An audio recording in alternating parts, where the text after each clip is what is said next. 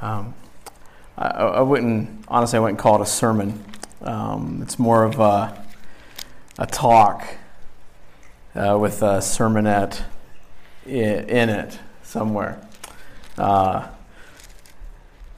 I, I, just I, I, want to uh, talk about some things that the text would not normally allow me uh, to talk. You know, in the way that we preach, um, we try to be very constrained by the text. And uh, tonight, I wanted to say uh, more things, obviously, than uh, than what the text uh, would allow. So I just want to be upfront and, and explain that. Um, what I want to do tonight is I, I want to do a little bit of looking backward, looking forward looking inward.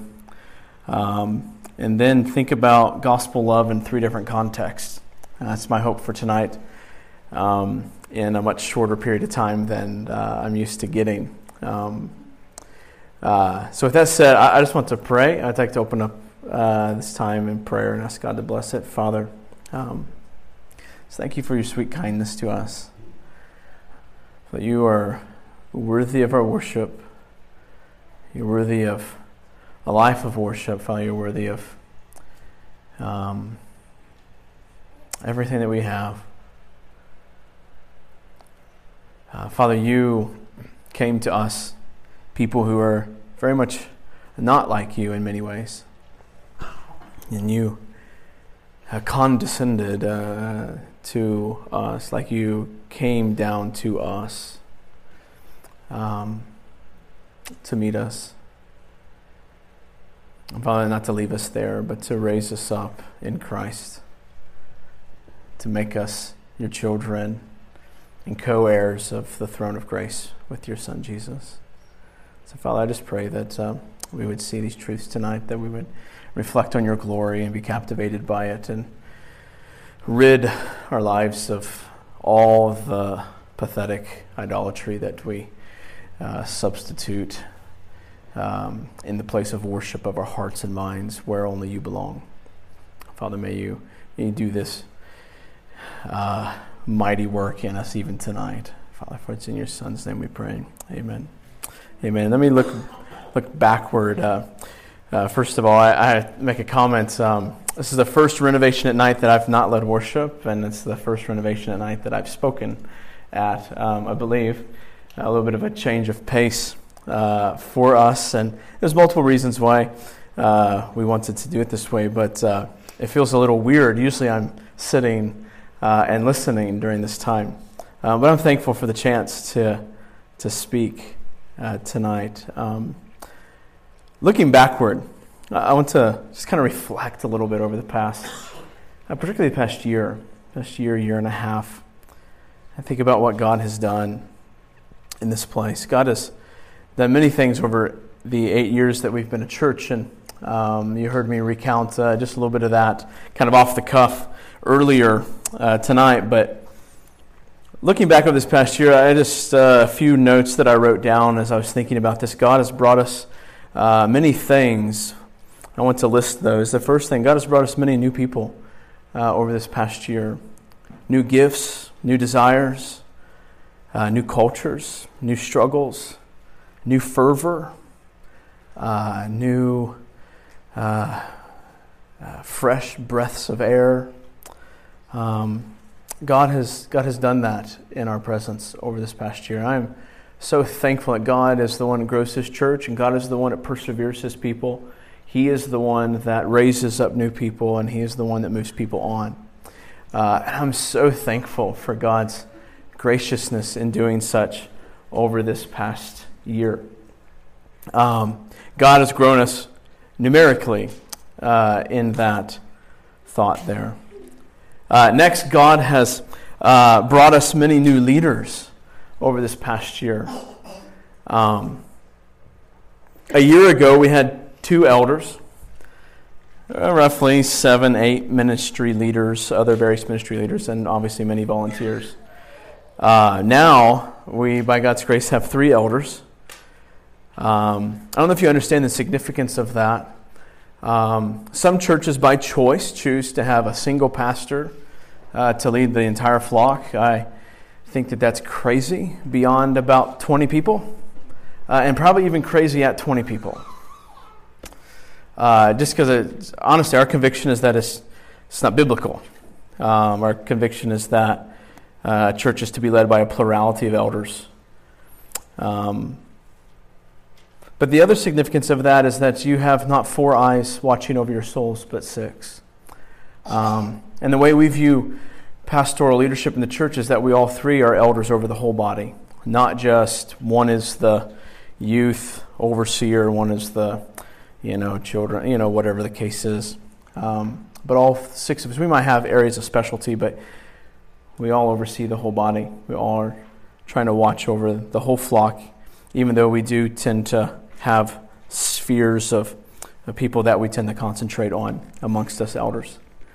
Um, we have three elders. Uh, that's a huge blessing. That was uh, many years in the making. Um, it's actually not common or not uncommon. They say, particularly in church planting, that it takes five to six years or so to raise up an elder. Um, and it took every bit of that. So we have three elders, not just two. Uh, from eight ministry leaders to 13 plus, uh, and many uh, leaders, ministry leaders in kind of the uh, the making, if you will, and the pipeline, if you will. Uh, when I think of leaders, I think of uh, from nursery team leaders to roadie crew to house gathering leaders. One of our desires uh, that came out of our elder meeting last year, our elder retreat, was the desire to uh, spread influence, um, to give voice to other people, uh, to uh, um, to help raise up people who would help the elders equip other people for the ministry. And um, so we've been excited to see God do that over this past year and, and to see the potential awaiting. Uh, we're, we're really thankful and excited for that. We also have too many volunteers to count. Um, we are so thankful that uh, we, we're in a church where our nursery ministry, uh, of course, you know, um, well, I, there was a phrase, I can't remember it. Uh, uh you've been voluntold, I think was the phrase that I heard uh, to uh, to serve in the nursery. I think that was I was in an elder interview when I heard that that word.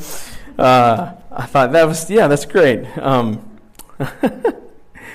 um, but we, we, we do. I, anyways, I could I could go I could belabor that point. We have so many volunteers. I'm so thankful for that. Um, we don't usually have to beg people to do things. Um, also, God has made us more caring over this past year. God has grown us. God has made us more caring. He's brought us new leaders. Um, made us more caring. What do I mean by that? Loving Christ and loving each other. I think God has increased. We have so far to go, right? We have so much to learn here, so much to grow. And a matter of fact, I'm going to talk about this tonight. But but helping us love Christ and loving each other. There there are um, specific things. I don't have time to list, nor maybe they maybe wouldn't even be appropriate at this time. But to, of examples to give of where I believe people have grown in loving Christ and loving each other, caring for practical needs as well as caring for heart needs. Um, oftentimes, it's, it's really easy to care for practical needs, even though we m- tend to miss those. But seeing people care for heart needs, meaning people recognizing uh, heart struggle, sin in other people's lives, and helping.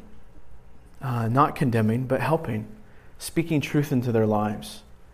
Um, countless stories. If you, and listen, here's the deal: if you avail yourself to that, it will happen. Uh, this is this is the kind of church that uh, will speak the truth of the gospel into your life if you will let it happen. If you will avail yourself to it, it will happen. God has made us more caring and more loving. God has grown our community as a life changing community. So, kind of to take that a step further, I've, I've heard countless stories of people living out relationships where sin is being confessed and faith is being increased. Um, I've heard many stories of our new house gatherings and how they are stretching and pushing people, and those people being stretched and pushed, responding in dependence on God and help from others. Um, I love, like, I love hearing the. Of course, my heart gets a little uh, tense when I hear like, uh, you know, I'm struggling with this, like uh, I'm struggling with serving, or I'm uncomfortable in my leadership role, and like, and then my, my heart kind of goes, you know, and then like the story, but the story doesn't stop there. In most churches, or not, most, I'm, I'm being unfair. In many churches, that that story stops right there, uh, or it's it morphs, uh, continues from there into, and then I ran to something else. Uh, but here, I we hear stories of I am struggling with this, and then I I, I read the scriptures, I prayed, I talked to my DNA leader, and they helped me walk by faith. Um, that's what it means to be a Christian. Uh, that's not a fancy formula. That's not something Renovation came up with. That's the Bible. Uh, that was Jesus' plan for us. I'm hearing a, a, greater openness to talking about sin and struggles. I mean, I, I don't know if that's a if you've experienced that your whole life. I was hearing from someone the other day that you know they grew up in a place where in a household where sin was not a safe thing like it was not a safe place to talk about sin and um, what, what I've noticed and what I believe us as elders have noticed in our church is that our church is increasingly becoming a safer place to talk about sin while becoming a more hostile place to harbor sin. Um, and I think that's a glorious thing. That's the way it should be. It should be safe to talk about sin and unsafe to be unrepentant in that sin. Um, that's what the gospel does. The gospel says, hey, come to me. I have dealt with your sin. So walk in repentance. And so, we as a people, as a church, I have seen stories. Again, we have so far to go with this, but it's still beautiful to watch that increase. Again, a safe place to talk about sin but a hostile place to harbor that sin. Here's what I've noticed when someone wants to harbor sin, wants to keep petting that sin, well, here's what I've noticed.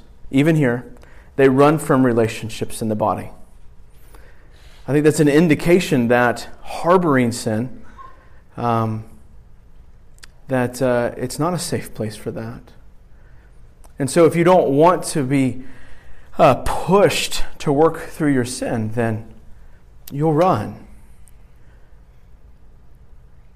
But if you want to work through your sin, you'll find it a safe place to do so. This is something to be encouraged about and discouraged at the same time, right? Discouraged because sin can have such a hold on any life in this room, myself included. We can be blind to sin. We have blind spots. That's why we need people around us. That's why we have a plurality of elders. Because we recognize that sin can have such a hold on someone's life as to, to make them want to harbor sin and not deal with it. But it's also encouraging because sin oftentimes cannot find a home in this place. Um, and that is wonderfully encouraging to me. Again, this is different than a safe place to talk about sin. We, we want that. We want it to be that, but not a safe place to harbor it. So God has grown us, and I think as in becoming more of a life changing community. Next, renovation has, has grown uh, so much over this past year. I believe this body is healthier than it's ever been. Um, we think about what is a, a healthy church. I believe it's healthier than it's ever been. I don't have time to dig into that, but I believe the leaders of this church, particularly your elders, are more confident in what God has called us to do in this place than we have ever been. This body is stronger than it's ever been, and we are more gracious than we have ever been. Again, we have so far to go, but, but God has grown us in these ways. I, I believe, church, that this is a wonderful place to be. Um, I want you to know that your pastors don't want to be anyplace else.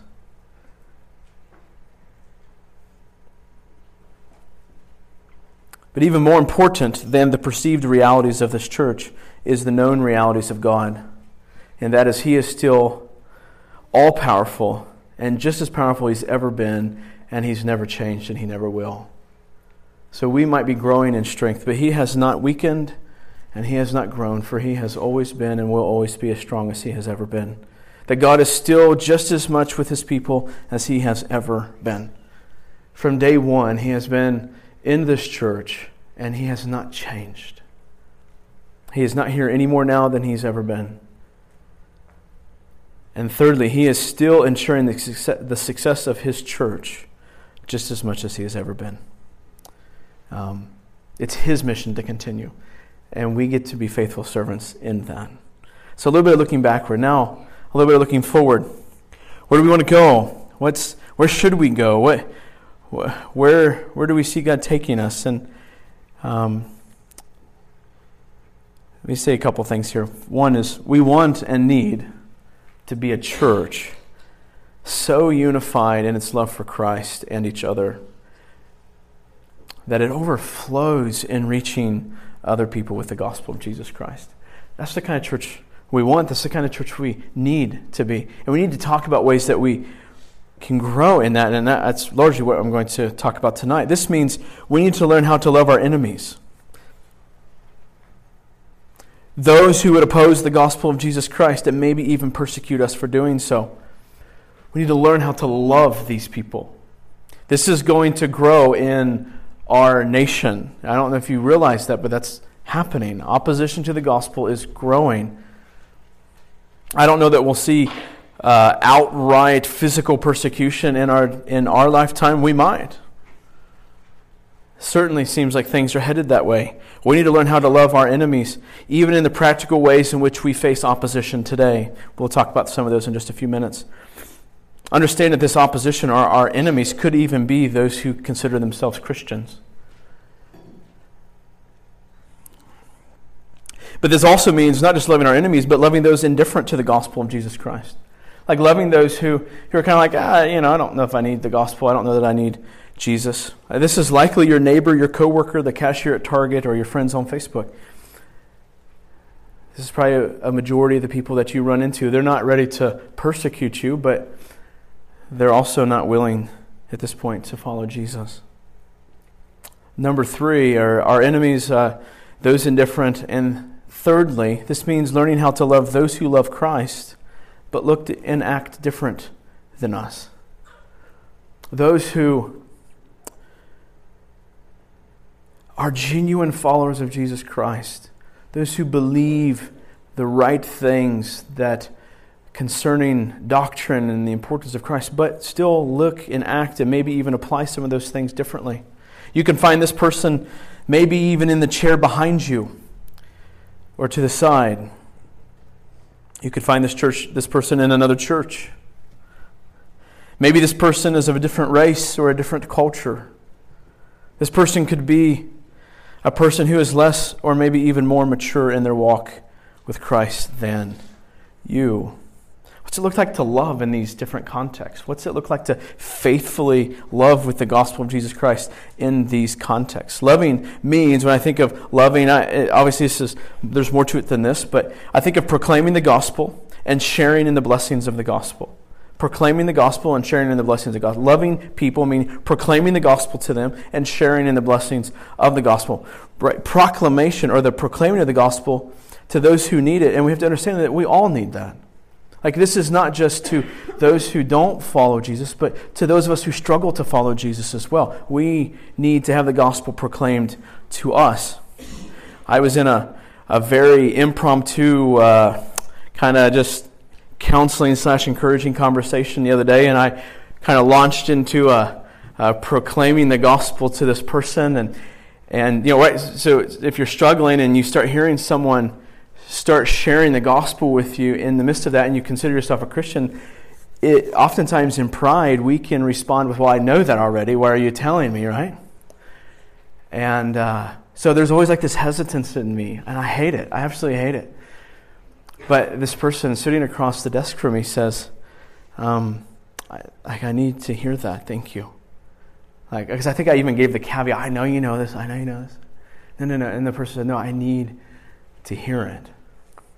So proclaiming the gospel, and then what, what did even that person and I do for those that just that brief second? So we shared in the blessings of the gospel. You see, we all need help believing and applying the gospel. We all need help sharing in the blessings of the gospel. And that's what I mean. So, how do we love our enemies? How do we love those indifferent to the gospel? How do we love those who love Christ but act and look different than us? How do we proclaim the gospel to them? How do we share in the blessings of the gospel with them? Again, the reality is we struggle I believe, to love others rightly. We live in this culture where we only have room to love those who are oftentimes exactly like us, or at least we perceive to be like us, or the things that we value, they are like us. What, does that practically look like? It looks like, if I can just name it for what it is, it looks like loving people who support the building of our own kingdoms. The people that won't get in the way of us getting what we like. We love oftentimes only those who would support our agendas or make us more comfortable or our desires. I want to spend a few moments here looking inward. Um, if I could be Debbie Downer here, sorry if your name's Debbie, but uh, if I could be Debbie Downer for a second and look inward. Uh, I, don't, I don't believe as a church that we've been the greatest in reaching others with the gospel of Christ. I think that is something that, that we struggle with. I hate that, but I think it's true. Some of this is because we've needed to grow in loving and caring for each other.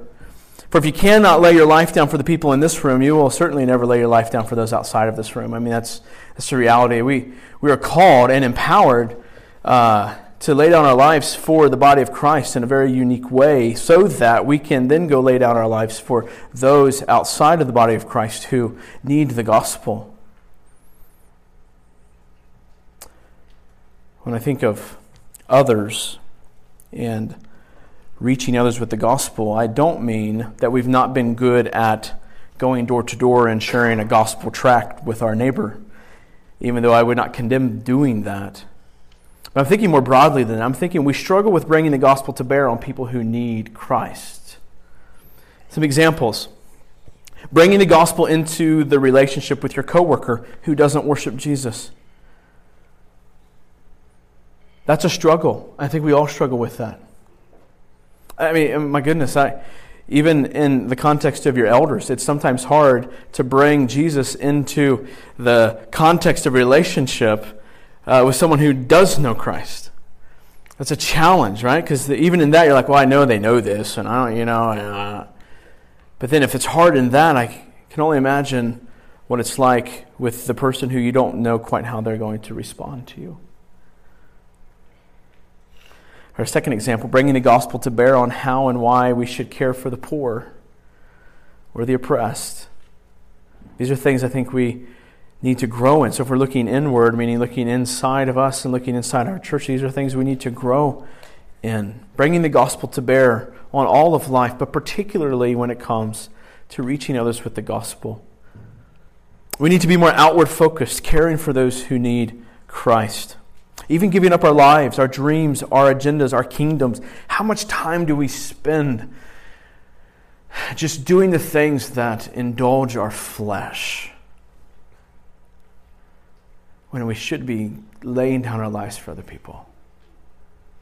Even things that are good things, right? Like indulging our flesh with good things. How much time do we spend doing that? We need to grow in caring for those who may not be exactly like us or like you. So I, I want, here's what I want to do. I, I just want to make a corporate confession and prayer. I want to, I want to confess before God on behalf of us um, this struggle of ours and pray and ask God for His kindness and His His gentleness to lead us and to walk in repentance and um, and uh, so let's let's bow our heads. I want us to pray. I will pray for us.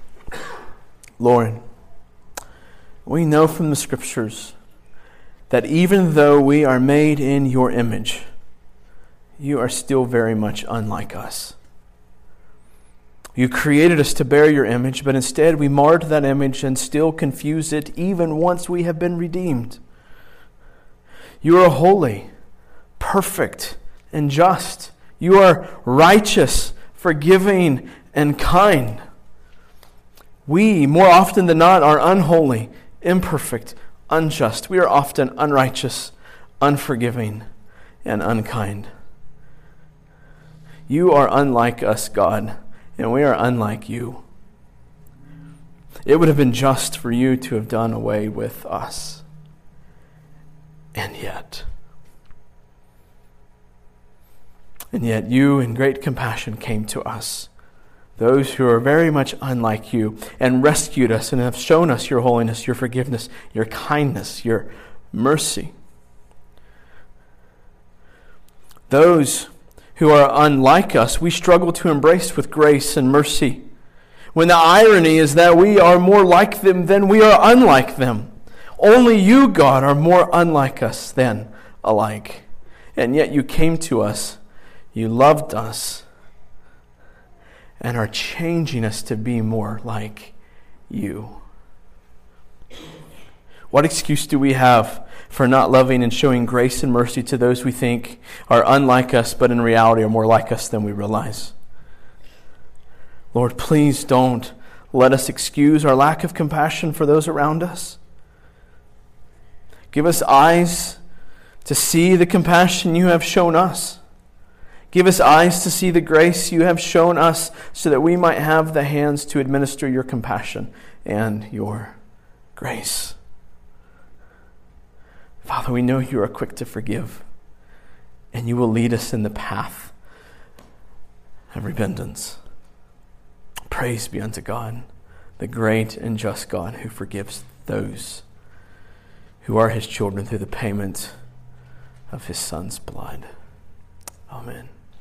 Amen. I want to spend the remainder of our time talking about gospel love in three contexts. Thinking about three different contexts in which gospel love. This will be pretty brief. I want to think the first context is loving those who persecute Christ, love those who persecute his followers. We just studied, uh, obviously, Acts 7 this past week, and so it's very pertinent for tonight. But briefly, let me remind you if you have your Bibles, you can, you're already in Acts chapter 7. I'm going to be in 59 and uh, 54, through 54 through 60 very briefly here. But verse 59 and 60 And as they were stoning Stephen, he called out, Lord Jesus, receive my spirit. And falling to his knees, he cried out with a loud voice, Lord, do not hold this sin against them. And when he had said this, he fell asleep. I mean, listen, the, the reality is, is for many of us, like, you got to think about the story of Stephen here. He's probably engaging these leaders for multiple days. We probably have a very shorthand version, uh, of a very Cliff Notes version of what happened during this time. For many of us, two sentences in and they oppose us. Uh, we're like throwing our hands up and walking away. Oh, don't. They challenged what I said. How often, when we feel even the slightest bit of opposition, maybe we even get angry.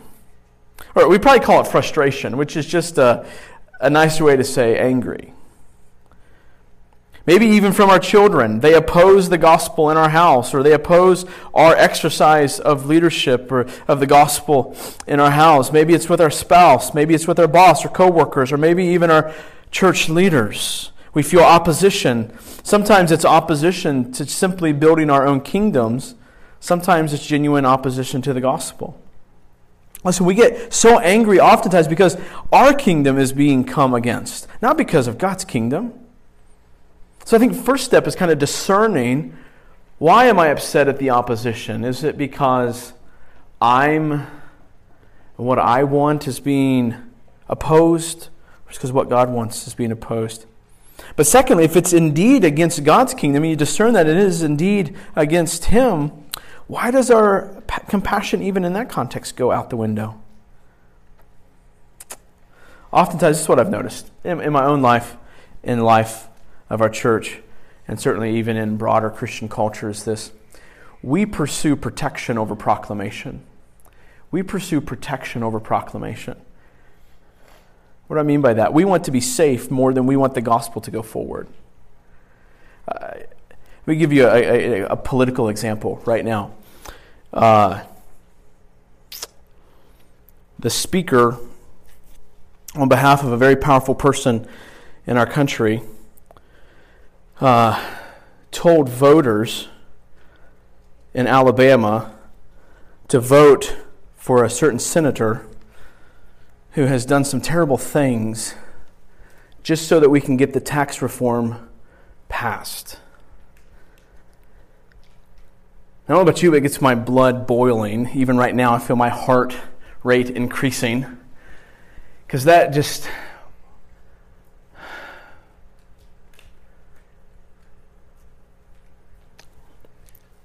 It's our witness, our protection. Let me go back. Our protection is not more important than our proclamation.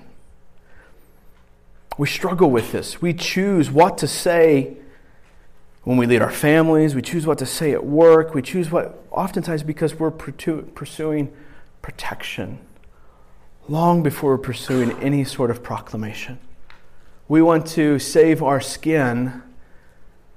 Uh, that's more important to us than proclaiming the gospel of Jesus Christ. But listen, listen, listen to me very clearly. Listen protection is already yours. It's already yours. The government can't give you the protection that you already have. Tax reform can't give you the protection that you already have. Your paycheck doesn't give you better protection than the protection you already have. Having the right relationships with the right people doesn't give you the protection that you already have. Listen, you will get a new body. Your tomorrow is already secure. The creator of the world already holds your emotions and your mind in his hand. You don't need to pursue protection to the neglect of proclamation. Now, I would say this it's not an either or. It's not that we just abandon protection. Like, right, there's certain levels of that which are okay in protecting our families and things like that. But, but when we do it to the neglect or even the priority over the proclamation of the gospel, we have got our loves disordered. Stephen certainly gave up protection for proclamation. And the even greater example is our Lord Savior Jesus Christ, right? He gave up protection for proclamation. Why? Why could he do that? Because he believed that his protection was already secured. Listen, Stephen loved those who persecuted him. He engaged them with gentleness, compassion, and love. And when they opposed him, he didn't back down from the opposition. Instead, he stared the opposition in the face with nothing but love on his face, as if to say, Listen, the truth is the truth, whether you or I like it or not. But I love you. Why? Because Christ loves you. Here's how Stephen did it Again, we talked about this on Sunday, but now in verse 54, now when they heard these things, they were enraged and they ground their teeth at him. But he, full of the Holy Spirit, gazed into heaven and saw the glory of God and Jesus standing at the right hand of God. He said, Behold, I see the heavens opened and the Son of Man standing at the right hand of God. Again, just to refresh our minds, even from yesterday, Jesus was standing, not sitting. What was he standing for? He was advocating on Stephen's behalf. He was in the courtroom of God advocating on Stephen's behalf, and he saw this. And here's what this is saying Stephen, listen to this picture here. Stephen, as, as if Jesus is saying this Stephen, you persecuted me, you hated me, you were my enemy, Stephen. Your sins put me on the cross. And my Father knows this. But my Father, in His great mercy, sent me to die for you. And now I stand before Him, and when He looks at you, He looks through me, and He sees one whose payment has been made. Again, G- Stephen, as he was being condemned on earth, was being commended in heaven. Stephen understood that he was just like those who persecuted him, he was not unlike them. This didn't mean that Stephen didn't stand for the truth. No, he stood for the truth, but he did it with a different kind of boldness. He tells them they're stiff necked people, but he also gave them hope because Stephen had hope to offer. Oftentimes, we don't offer hope because we forget the hope that we have to offer. That's how Stephen loved those who persecuted him. Second, loving those who are indifferent to Christ. Again, thinking here probably of people you meet across the fence at home or your coworkers. They're probably not persecuting you, but they the gospel they can take or leave. Let me ask you this question. How, do you view them? Like, how do you, when you think about them uh, on a day to day basis, how do, you, how do you think about them? Do you just think of them as foolish people? Or maybe it frustrates you because you're wondering, why, why don't they just get it? Maybe it gets annoying sometimes, or maybe you even try to avoid conversations with them that you should have. Do you just kind of come into your house, shut your door, go about your agenda, go to work, and say, Well, I've got all this to get done, so I don't have time to talk to my coworkers? How do you show love and compassion to these people? How do you love these people, show grace to these people? Why should we do such a thing, right? Because, because our Savior has shown such love and grace to us. Let me help you think about these people just a little bit. They, we don't know whom God has chosen and whom God will redeem. We should go forth as if they all have been. Thinking maybe this is one of God's sheep that has yet to meet its shepherd. What if? At the very least, there are people following, following the prince and power of the age, and they will go to hell if not for the gospel, the hope that you and I have. They're lost and confused. They're looking, I mean, honestly, look, the people around you are looking and searching for something beyond themselves. They just, they just either don't know where to get it or they know where to get it and don't want it. I want to challenge you with this thought. As we think about bringing people into the body of Christ, we want to and need to learn how to make room for their presence. For people who maybe don't know the right lingo, for people who don't know the Christianese, for people who Maybe you don't know that you're not supposed to cuss every other word that comes out of your mouth. What, listen, I, have had this thought. I had this thought. Could, you, could your house gathering handle a person in your midst who uses words we don't use and talks about things we don't talk about in public? Could your house gathering handle that? How would you handle that? I don't have time to go into that right now. I know at the very least I'd have to have lots of conversations with my children later that night. And that's okay. That's okay. Like, does, does your just understanding of life even have room for that? Because it's so easy for us just to gravitate towards people where it's comfortable and easy for us to live, and we don't have to be on guard. We don't have to worry about having those conversations with our children later. Like, it's just easier. I get it. I get it. It's easier. Could your house gathering, let me ask you this, could your house gathering be careful to talk about the gospel in ways that someone who doesn't go to church understands? Like, could you, could you off the cuff, knowing that someone else is in your presence that may not understand, could you, could you speak about it in a way that's loving and caring for them. Not in a condescending way, not that's what I'm saying, but in a way that accommodates them, that, that meets them where they are at. I think in some ways this is at least getting at what it looks like to love those who are indifferent to Christ or those who are maybe on this journey but much earlier in the process. The last context in which I want to think about loving is this loving those who are different than you, but still love Christ? How do we love those who are different than us, but still love Christ? This certainly has application within our body, loving those inside our body who are different than us, but still love Christ. But it's also loving people who are not a part of this body that love Christ, but are still different than us. I mean, think about. I, I was thinking about some things that we might struggle with.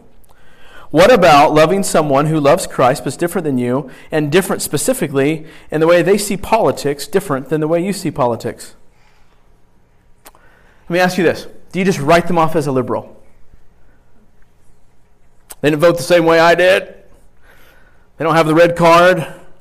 Must be a liberal. Do you just kind of, they're done. Or, I'll move on. Maybe this person is less mature in their application of the gospel. Maybe they're less mature in their application of the gospel and living and bringing the gospel to bear on their lives. Right? They love Jesus. But do you just get frustrated and annoyed? Do you just go, daggone it? I mean, listen, I, I, I struggle with that. daggone it. I didn't just preach on that. I've never said that before. totally theorizing right now.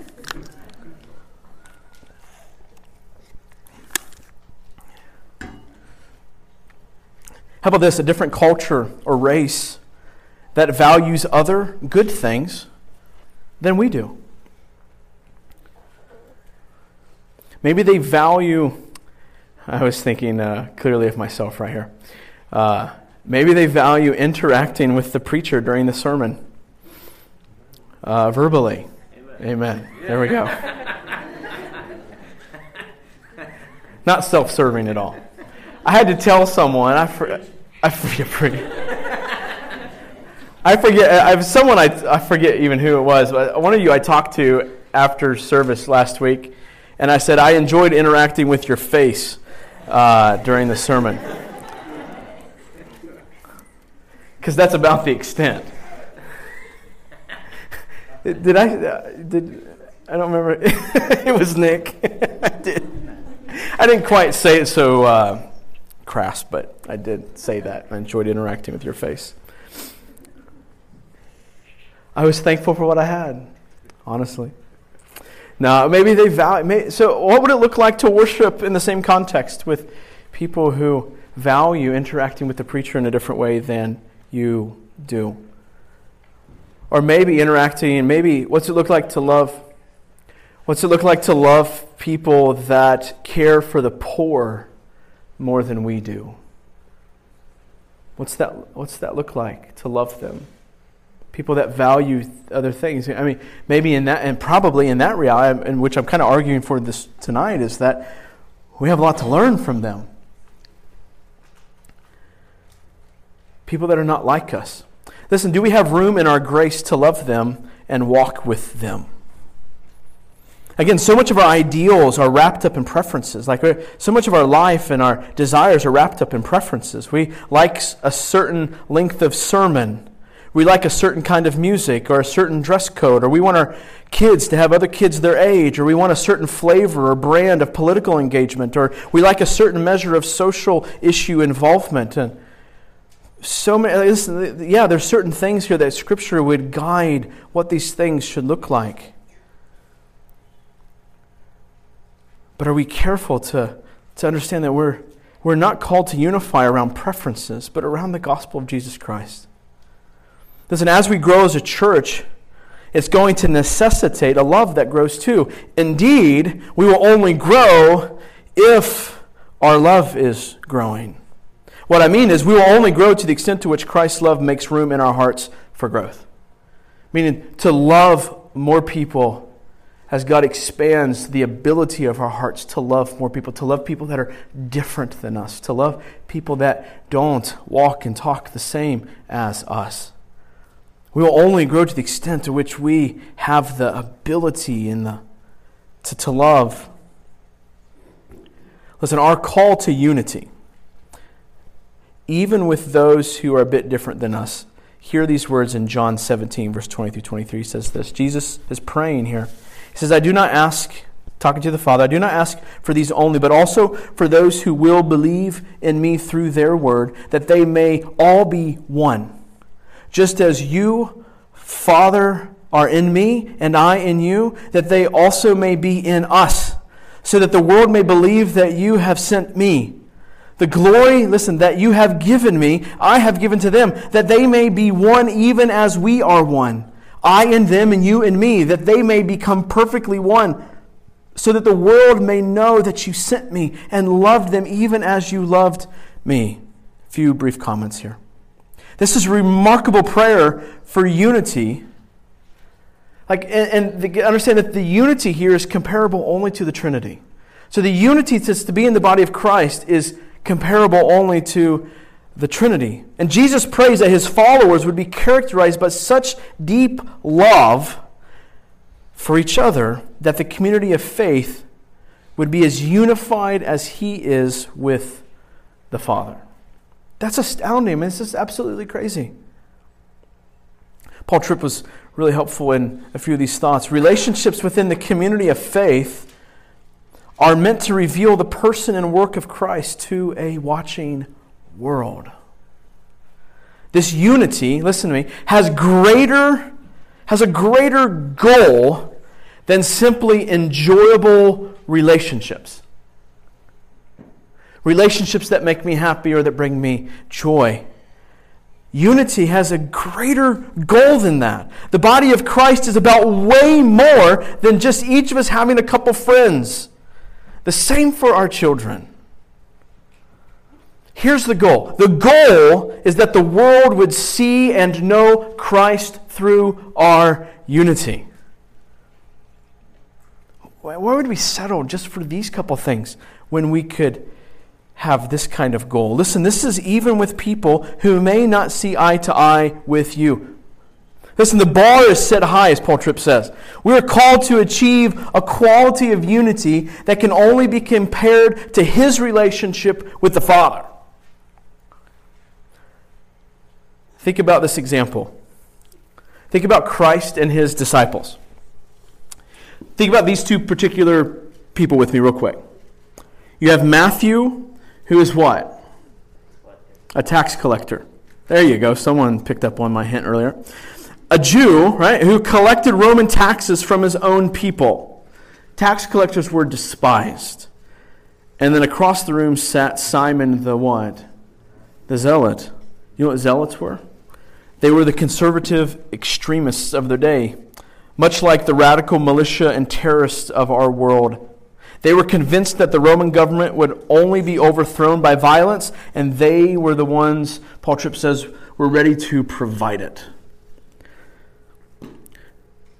There was no one a zealot hated more than a tax collector.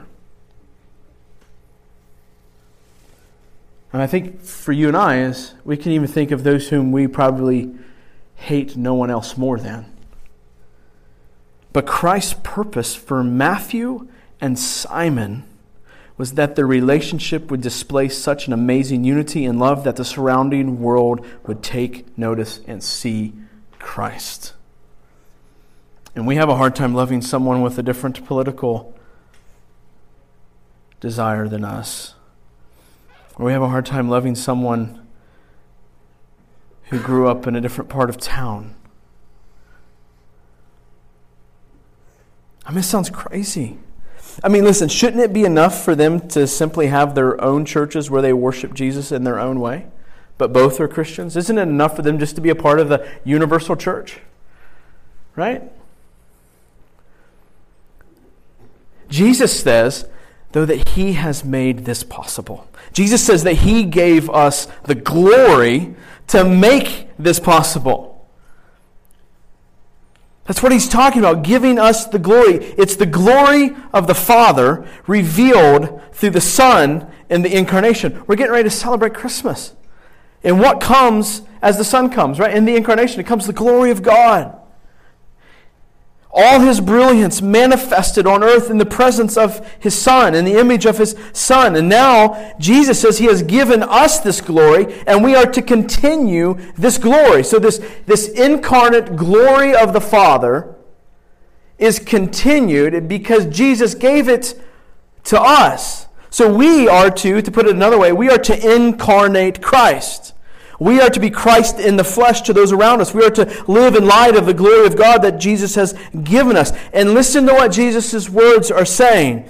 The primary means by which we show the glory of God is by being united with those who love Jesus.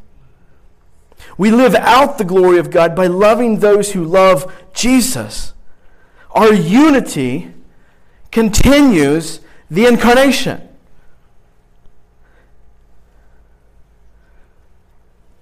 So, do you want to know how to celebrate Christmas all year round?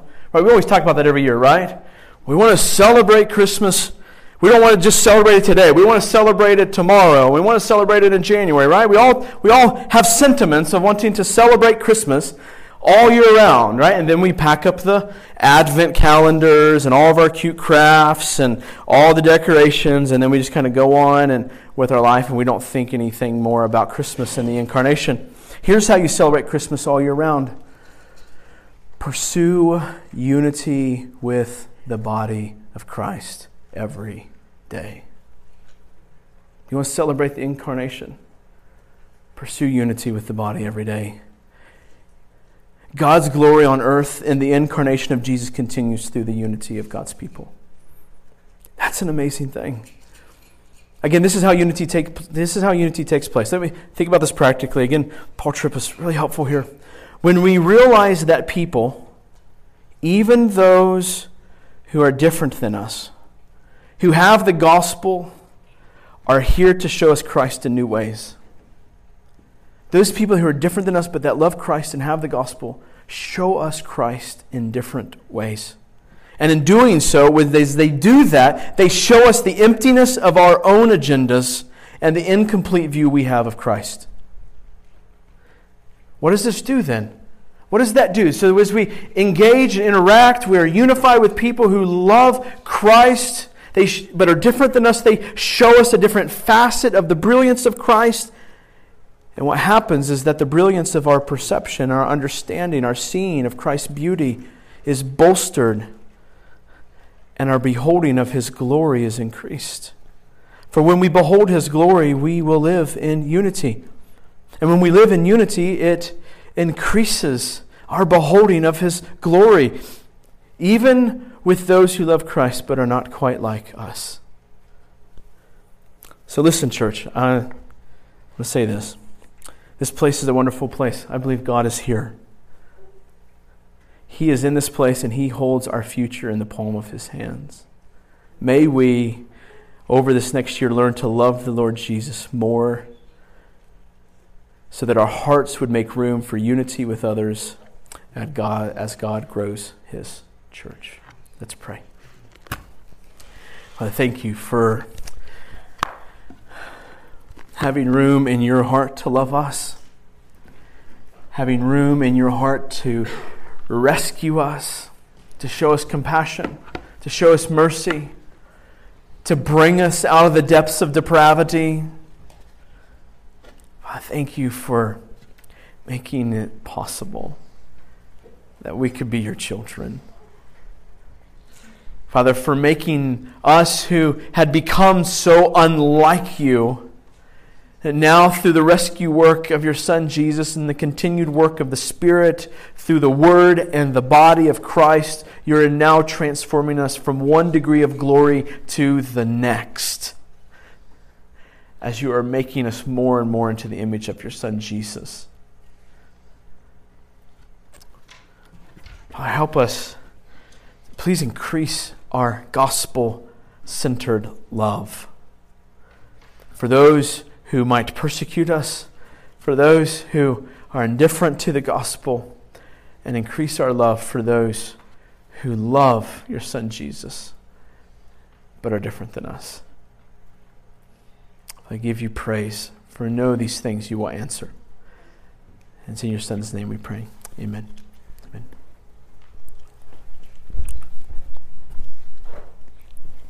Please stand as we sing Rock of Ages.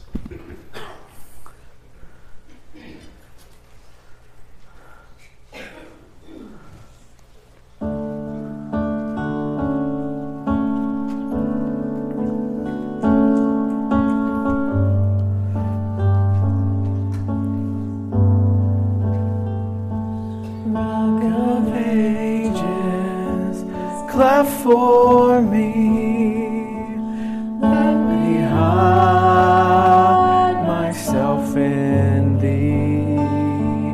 Let the water and the blood from thy wounded side flow.